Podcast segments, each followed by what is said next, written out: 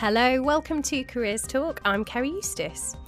This week, in the aftermath of A level results and the mad rush for clearing slots, there's been much talk about the value of a degree.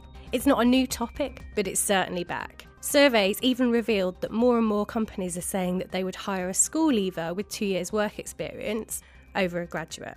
All this got us thinking if employers are questioning the value of a degree, what can students do to maximise their career potential and keep employers sweet while they're at university? In today's show, we'll be talking to students and grads about their efforts, and we've got University of Surrey Careers Advisor Alexandra Hemingway joining us too.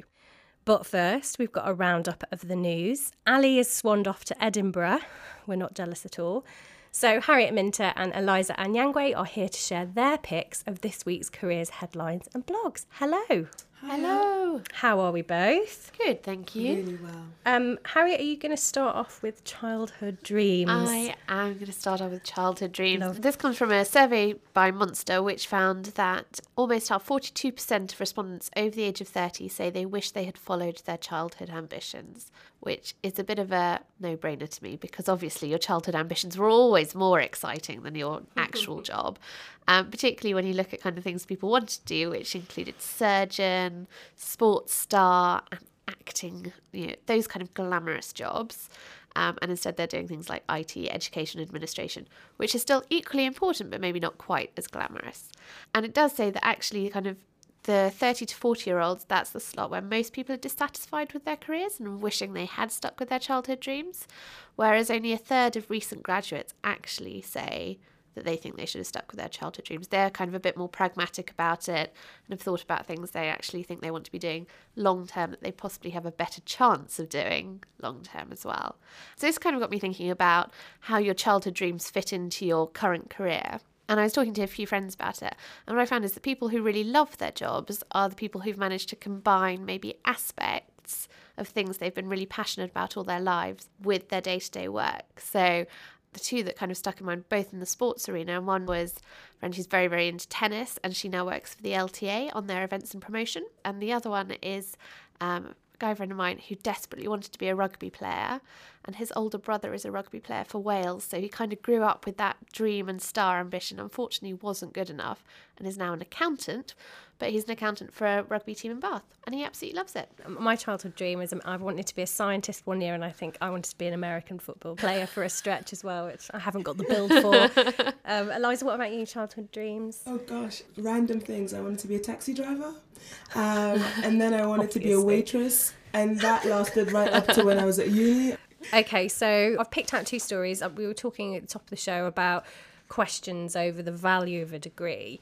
Um, and there's been two big news stories kind of confirming this. So the first is firms cast doubt on value of degree amid squeeze on university places. So Santander, the bank, commissioned some research, and the big finding of this research was that the majority of more than 400 UK firms said that they would hire a school leaver with two years' work experience over a graduate. It's quite worrying if you're just signing up for a degree or you just come out of university. Um, and this rose to almost three quarters when businesses were smaller and employed just 50 people or fewer. So it, it seems like these sort of findings are really going to influence what people are saying. So, on the flip side, people who are kind of defending higher education are coming forward with the reasons why having a degree isn't all bad. So, things to remember 12% of those that were surveyed here said school leavers had the same aptitude for learning new skills as graduates. Um, 58% of those surveys say graduates are quicker learners, so that's something to remember. And of course, earnings are also higher for graduates and they've got higher chances of getting into the job. So don't forget you've still got that advantage.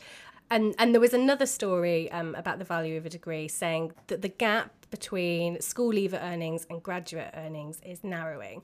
So the Office for National Statistics has found that graduate employees are earning 85% more than those who left school after GCSEs, whereas in 1993 it was 95% more. And the reasons why the gap has been narrowing, there's a couple of reasons. So, one is there's been a fall in the proportion of graduates doing highly skilled jobs, which tend to get the highest salaries. So, stuff kind of like um, engineering, accounting, and management. So, that's gone down to 57% from 68%. And the other thing that's been highlighted is, of course, the labour market at the moment.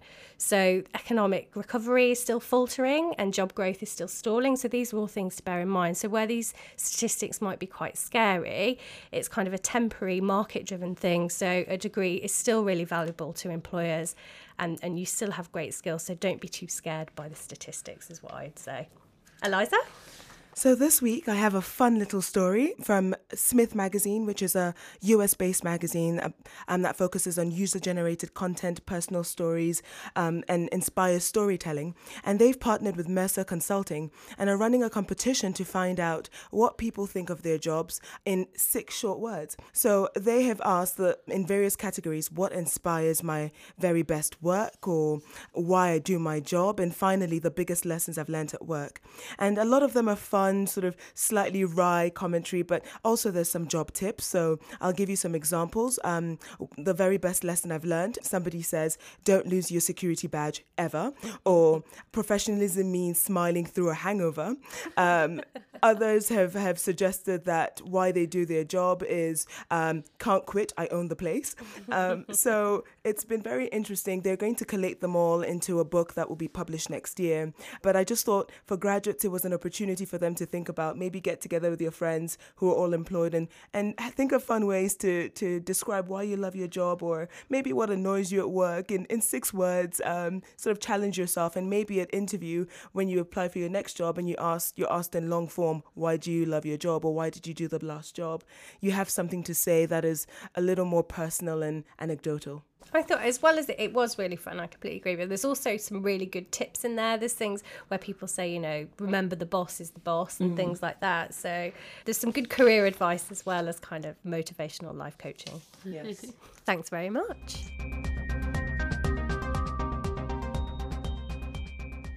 Now, our agony uncle, Julian Linley, has some advice for an editorial assistant struggling to take their career to the next level. Our letter today is from someone who's lucky enough to have a job. However, they're worried that they have jumped in and taken the first job that's come along, and it's taken them a little bit off piste from their kind of career path that they'd originally chosen. They work as an editorial assistant in a field of journalism that they hadn't intended to get into. And although opportunities are coming up for them to progress their career in that field, the concern is whether or not they should jump out again now to get into the type of journalism that they are more interested in. The concern really being are they going to have too much experience to have an entry level job in that different area when opportunities do arise? This is a diamond shoes are too tight type of problem because very, very fortunate to have a job in the first place, especially even vaguely related to the field that you want to work in. I was speaking to a colleague just yesterday, actually, and she always did very well at school. She then went on and graduated with a first class honours degree. And she, by her own admission, came out of university with quite a big head, thinking, I'm going to walk into a job on a newspaper or a consumer magazine. The reality was very different she wanted to move to London. She wanted to jump on with her career as fast as possible. However, she saw an opportunity for a magazine that had nothing to do with what she was interested in.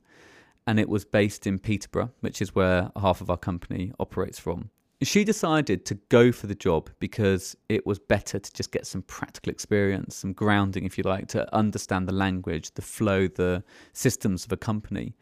But as soon as she got the job, she started asking questions, making contacts, and all with the blessing of her editor, I have to say, which was very important. And she made enough noise for me to notice her in London. And I was very impressed when I met her by, first of all, her commitment to her current job. Really passionate about the job she's doing, even though it's not an area she would have chosen. But she also is really clear about what she wants. So, as a result of meeting and her making herself known to me, I've invited her to help me on a project that I'm doing at the moment. And although she's still working in the original job, I'm confident that she will make a transition to a position that she wants. because I know that she's very good. And actually, I would feel very comfortable about putting her in a more junior position if that's what she wanted, because I can tell from her ambition that she's got what it takes to learn rapidly and be a real asset wherever I put her. So, my advice to you would be really you've got a job, brilliant. Stick with it. Do not take a risk of jumping out to try and jump back in again in a different direction. However, definitely use the experience to your advantage now. Make contacts in the area you do want to work in. Use your holiday time to try and get work experience elsewhere and spend your time, like this colleague of mine has done, networking your ass off because it can't do you any harm, really. That was Julian Linley, creative director at Bauer. Now, we won't talk dates, but back when I was at university, the first thought I gave to my employability was closer to my finals than was probably sensible. Sure, I wrote for the student mag and did some stints of work experience, but I have to admit this was more for the prestige than for the CV fodder. Today, we're going to be arguing the case for thinking about jobs and careers a whole deal sooner. There was a great blog post published by undergraduate Jonathan Frost on the careers site a few weeks ago. Jonathan explained why he's thinking about employability in his first year at university and described all the activities, projects, and work experiences he's immersed himself in to boost his chances when he finally emerges into the job market. If my graduate self was pitched against Jonathan for a role, there's no question he would get it. His CV and contact books are bulging and he hasn't even started his second year yet.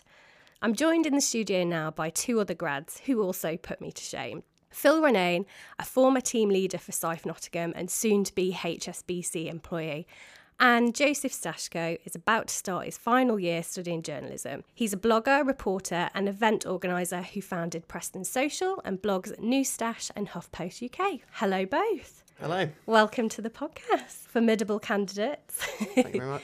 All right, so tell me a bit about when you first started thinking about your career. I mean, Phil, was it something that was always on your mind when you were at uni? Before university, I didn't think about it at all. I think when you get to university, I suddenly realised that, you know, after this, I've got to get a job at GCSEs. I needed good enough GCSEs to get to A levels, and A levels I needed good enough A levels to get to university.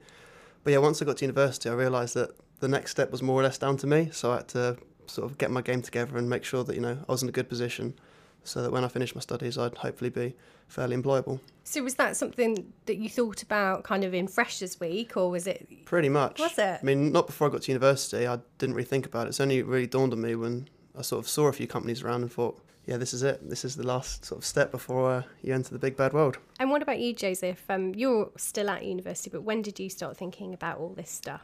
Well, I started thinking about it before university, really, but I think by the time I got there, I sort of had a clearer idea of what I need to do, maybe, and what was important um, in the journalism industry to kind of get on and make contacts. So I think I started working things out probably about a month in to my first year. Started an online magazine, which probably failed by Christmas. Um, What was the online magazine? it was a really terrible idea. It, it was um, Is there evidence online of this still? There may be, which is why I'm keeping quiet about the name. Um, it was just like a really general interest thing, which is great if you're, you know, a lead writer on the Guardian or something. But if you're not actually, you haven't kind of honed who you are as a journalist yet, no one's really going to want to read that. Um, so it was kind of an experiment, but at least, at least me kind of got me started and got me into it, and then everything else played from that, I guess. Was there a moment then when you kind of realised that you needed to make this extra effort? Not really, actually. I mean, it was mainly because I kind of got so few hours of contact time at university. I think it was only six hours in the first year. So it was more trying to avoid the endless repeats of watching Ross and Rachel trying to get together or something, you know. yeah. So I kind of realised I had all this time in my hands and I may as well do something productive with it. And it, you didn't even need to necessarily do that much outside of class time to actually get something worthwhile out of it. See, shamefully, I use that time for napping generally, so it's quite embarrassing. But It was w- napping too. Yeah, was- so napping yeah. around. So tell us about the other projects you're doing. What you, what else are you doing to kind of boost your skills and employability? Okay, so um, I'm involved in a new site in Preston called Blog Preston, which, despite the name, is kind of more than a blog. Um, I do that, and that's kind of local reporting. And the good thing about that is it's not work experience in the traditional way, but I do a lot more than I would. Well, I, I hope I do a lot more than I would on you know doing a week at the local paper or something because I'm not transcribing someone else's work. I'm going out doing council reporting, um, local events, photography, video, lots of kind of different things which I wager I wouldn't be able to do maybe if I was kind of on the bottom rung in a newsroom. Anything else? Yeah, um, off that I started organising a event which is monthly. Next one's next Tuesday if you're in Lancashire, Yeah, And- we'll put a link to that on yeah, the show thanks. notes. and that's about all based around talking about social media. Because there was a really good event I used to go to in Manchester which did that, and there wasn't one in Preston at all. So I thought, you know, why not? And it's on its sixth one now, and probably about 50 people come to each one. So, I mean, that's not even really a career orientated thing, that's just quite fun to do. But it's stemmed from kind of meeting those people through the journalism side of things. What about you, Phil? What, did- what have you been up to to sort of boost your employability? Well, I'd say pretty much the majority of my good things that I have my CV and things that I've done to boost my employability for um, within my work with SIFE, which stands for Students in Free Enterprise. Should I do a bit about SIFE? Please do. Okay, so SIFE is actually a global organisation. There's about 40 countries and about um, 1,500 SIFE teams worldwide. And um, each SIFE team, their aim is basically to create economic opportunity for others. So it's about using sort of the positive power of business to help people maybe less fortunate than yourselves. So I was part of the SIFE Nottingham team, and throughout that, I've done loads of cool stuff, which I've been really fortunate to be able to do. So I started off just working with school kids, trying to help boost their employability and sort of help them at that age understand how they can already sort of um, develop their business skills. And we've worked with entrepreneurs in Nottingham who have been struggling, normally social enterprises, so businesses with sort of like a social aspect, and help sort of um, mentoring them and trying to help increase their footfall, uh, their accounts. And then some of like the most fun that I've had has been doing uh, international development work. So I've led and been involved in projects uh, both in uh, India and Ghana, and that's um, trying to help basically lift people out of poverty, um, essentially. And yeah, SIFE was just um, it's active in about 40 universities across the UK, and it just gives the student a platform to do great things. I mean, even when I say it now, I sort of can't believe that I've done it, but it, you just start very small, just wanted to get involved, and then you take steps and steps, and then eventually you suddenly realise that you've come on this incredible journey, and it's definitely changed me as a person, but also made me incredibly employable, or at least I like to think so. So give me some examples of what you were actually doing. You say you know sort of led a project. So Yeah. what was kind of day to day responsibilities Well- and actions of that? Typically, when you're um, a project leader, you have a team, so you have to sort of define your goals, define sort of who the people you want to impact is, sort of what effect you want to have, how you're going to have to measure that effect. I mean, some of the previous presidents or team leaders from the SIFE organisation have gone to interviews and been told that some of the best sort of experience they've ever had, even though it's not typically a job experience, it's just sort of experience they sort of develop by themselves. But um, at an interview, it's all I talk about. So having a degree sort of a given, then it's give me an example of a time where you've led a team, managed a problem, work together with others, and that's always SIFE. So in an interview, if it's a 45 minute telephone interview, the majority of time I'll be using examples from SIFE. It sounds like the things that you've been involved with are really amazing, but they also seem quite consuming. I mean, do you find it difficult to balance it with your degree, or do you ever find that you prefer doing this? Yeah, I mean, there are times when it's like midnight or something, and I'm, I'm still typing something up for the next day, and I really want to watch awful television for two hours. But I think my time management before university was absolutely terrible, and it's probably improved to very bad. Um, but there has, has been an improvement. There are some days when I realise I've just let it get completely out of hand. Watch too many repeats of Friends. Friends is always on. It's, it's just the enemy of a- all students. It's the enemy of you itself. Um, yeah, what about you, Phil? I mean, I, I certainly agree with Joe. I mean, I also had about probably six to maybe 10 hours contact time a week. So that gives you a massive amount of free time. I would say, certainly in terms of employability, time management's always a skill that normally gets thrown around. So, regardless of what you do, if you've got examples of balancing uni work and any extra curricular activity, that's going to work to your favour. And then you've just got to be quite clever and work out sort of which days you're going to attribute to what. Just say you need to sort of be fairly switched on and maybe plan a little bit ahead when you've got um, maybe deadlines for both. I don't know if you're both aware, but there's a big debate bubbling up at the moment about the value of a degree. I mean, how do you both feel about that? And do you feel that without these sort of experiences, that you're going to be at a bit of a loss in the job market? I would always be doing what I'm doing now, I think, just because it's what I love doing. But I think on one level, I think it's kind of a bit sad that you kind of can't go to university and not actually have to think too much about a job. It's quite nice to go to a place for three years where you can kind of just develop intellectually and socially and stuff like that and not have to worry about, you know, getting a job at the end of it. But on the flip side of that, I am also really aware that that's not the kind of world that we're kind of living in at the moment, where you know employers do expect you to have a lot of things done, especially in journalism, I guess. But that's always been the case, and I think that especially in the next kind of five years, I don't really su- suppose that anything I've done would be particularly unusual for kind of maybe average graduate wanting to go into journalism because it's just getting kind of harder and harder to kind of prove your worth. I- I'd agree. A, um, a university degree now is just a given. So I'd say, um, in terms of its worth, you, you do need one to apply to graduate jobs. For example, when I was looking through the majority of them, they say if uh, you need a two or above just to sort of even begin the process, but that will not set you apart anymore. So the extracurricular and employability skills you can do, I think are paramount really to getting a job. To be honest, um, through my experience, I'd place much more emphasis on sort of SIFE getting me a job than I would my degree.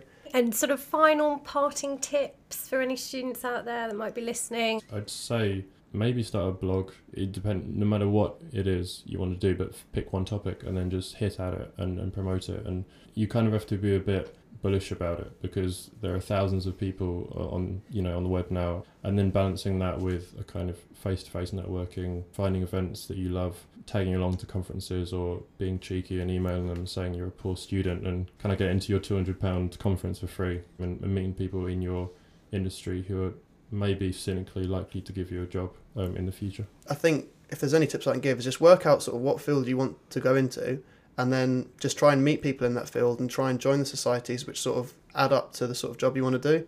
Meet some people who are already in that career so they can tell you about it, how to get into it, and then yeah, join the relevant society or do something within your university which will sort of help you get some experience maybe um, in that particular field. Great, thanks very much. Next, we're going to get a career advisor's perspective on the issue. Joining me on the phone from the University of Surrey is career advisor Alexandra Hemingway. Hello. Hello, good morning. Morning, thanks for joining us on the phone. So, today, Alexandra, we're talking about what you can do to maximise your career potential at university, and employability is a huge issue for graduates at the moment. I mean, what steps has your career service and others in the industry been taking to help students with it? Career services have been pushing for attention to be paid to employability for a long time, obviously, mm. and in recent years it has really taken more of a priority.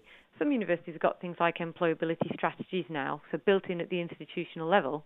That gets people to well, hopefully gets people to pay a bit more attention to it and give it give it a bit more priority in their thinking and planning. But stuff that students can directly get involved with. A lot of universities now have um, awards, co-curricular awards, so you can get a bit more recognition for the activities that you get involved in outside of the um, your studies. We here at Surrey have a massive range of employer events. In any given night of the week in term time, we'll have uh, sometimes as many as four different things going on. So that might be talks, it might be presentations about the business, but also workshops to help students develop their skills. The best favour anyone can do to themselves is just to get involved, really. It doesn't actually matter so much what kinds of things you're doing. Any experience that you have can be shown to employers to showcase your skills, your strengths. Any of this can be really valuable. And you know, a good way to think of it is it ain't what you do, it's the way that you do it. Do you get many visits from students who are in their first and second years? Here at Surrey, we do actually get quite a lot of second years in. I think the main reason for this is because um, about over 50% of our students take an industrial placement year. So in the second year is when they're preparing for that and putting forward applications. We would like to encourage more first and second years to start as early as possible kind of like with revision, if you do a little and often, it's a lot easier and a lot less intimidating than leaving everything to the end and then getting into a panic because it's such a massive undertaking. Have you seen any innovative projects or anything unusual that students are doing that you think would be easy for others to replicate? Oh, there's all sorts of cool stuff going on. Not sure how easy they would all be to replicate, but some of them are. Things like setting up new student societies, as well as obviously getting involved in the ones that are already there and you, you can invite speakers in, you can get support from the Students' Union for doing this, get money from the Students' Union for doing this. And we've also got people who are um, setting up their own businesses basically around the things that they love. I've seen quite a few of my clients who've set up and promoted club nights, for example. We've got a lot of um, hospitality and events management students here who do all sorts of things like ar- arranging trips and arranging events and fine dining experiences lot of people get involved in tutoring, perhaps working with um, school pupils. And I did meet one client who had done an amazing thing. He had set up his own recording studio and ran it successfully as a business for two years alongside doing other things. And what about employers and recruiters' expectations? Do you think they're higher than ever at the moment? Actually, I don't think they've really changed that much in the 10 years I've been working in higher education. It's not that they want to get more, they're in fact seem to be chasing after the same kind of people all the time. What I think has changed though is the competition. There are still uh, not that radically smaller number of jobs out there, but it was always tough. And as more and more people have got into higher education, inevitably that means more people are chasing after the same opportunities. Thanks very much, Alexandra.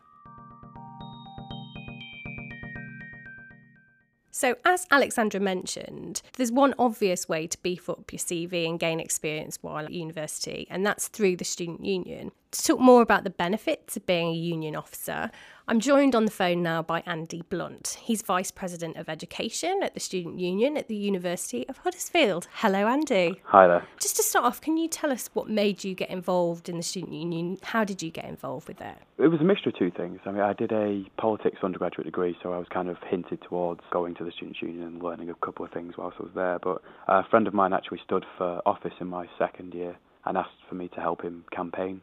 And from there, I kind of got involved with everything else it has to offer. Tell us a bit about what you've gained from being involved with the student union. I mean, has it opened any doors for you, created any other opportunities? I think so. I mean, I was the union chair for one year where I chaired everything from the monthly union council meeting that they have to massive general meetings with 100 plus students in a room. And it was actually during the last general election where the coalition was put in, but we did some political debates which I chaired as well. So I met MPs, I met local dignitaries. From there, I was also the sub editor of the politics section in the newspaper, so I was learning all the different things that there is of writing and all that jazz and editing.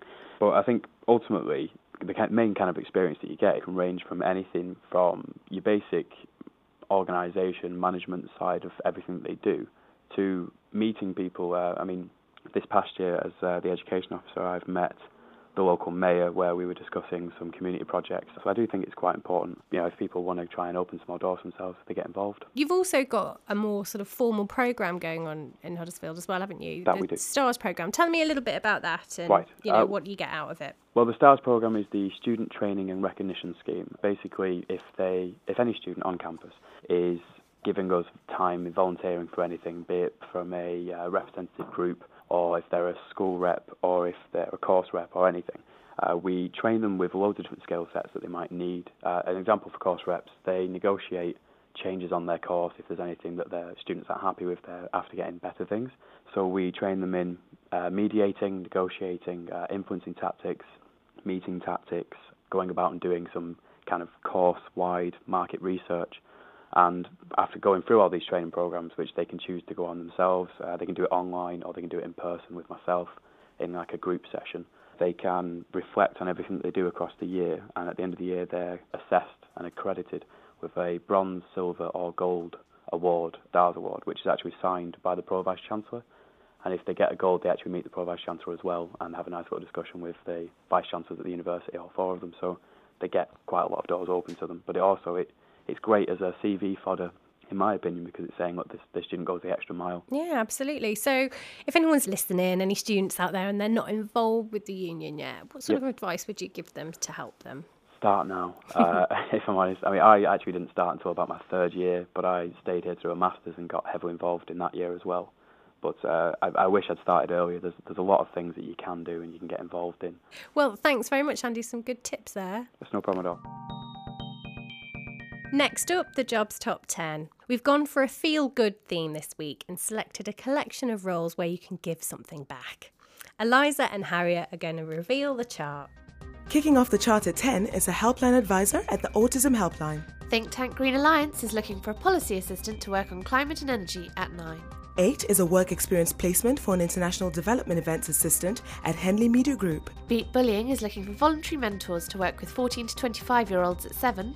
In at 6, a project officer role at Dame Kelly Holmes's DKH Legacy Trust. Yellow Cat Recruitment is looking for a video editor for a leading UK charity at 5. At 4, learning disability organisation the Camden Society needs outreach support workers. 3 is a part time coordinator for a higher education charity via Prospectus Recruitment. Just shy of the top spot at two, Harris Hill has a vacancy for a community fundraiser. And this week's Top of the Jobs is a Head of Organisational Development Diversity Manager at disability charity Leonard Cheshire.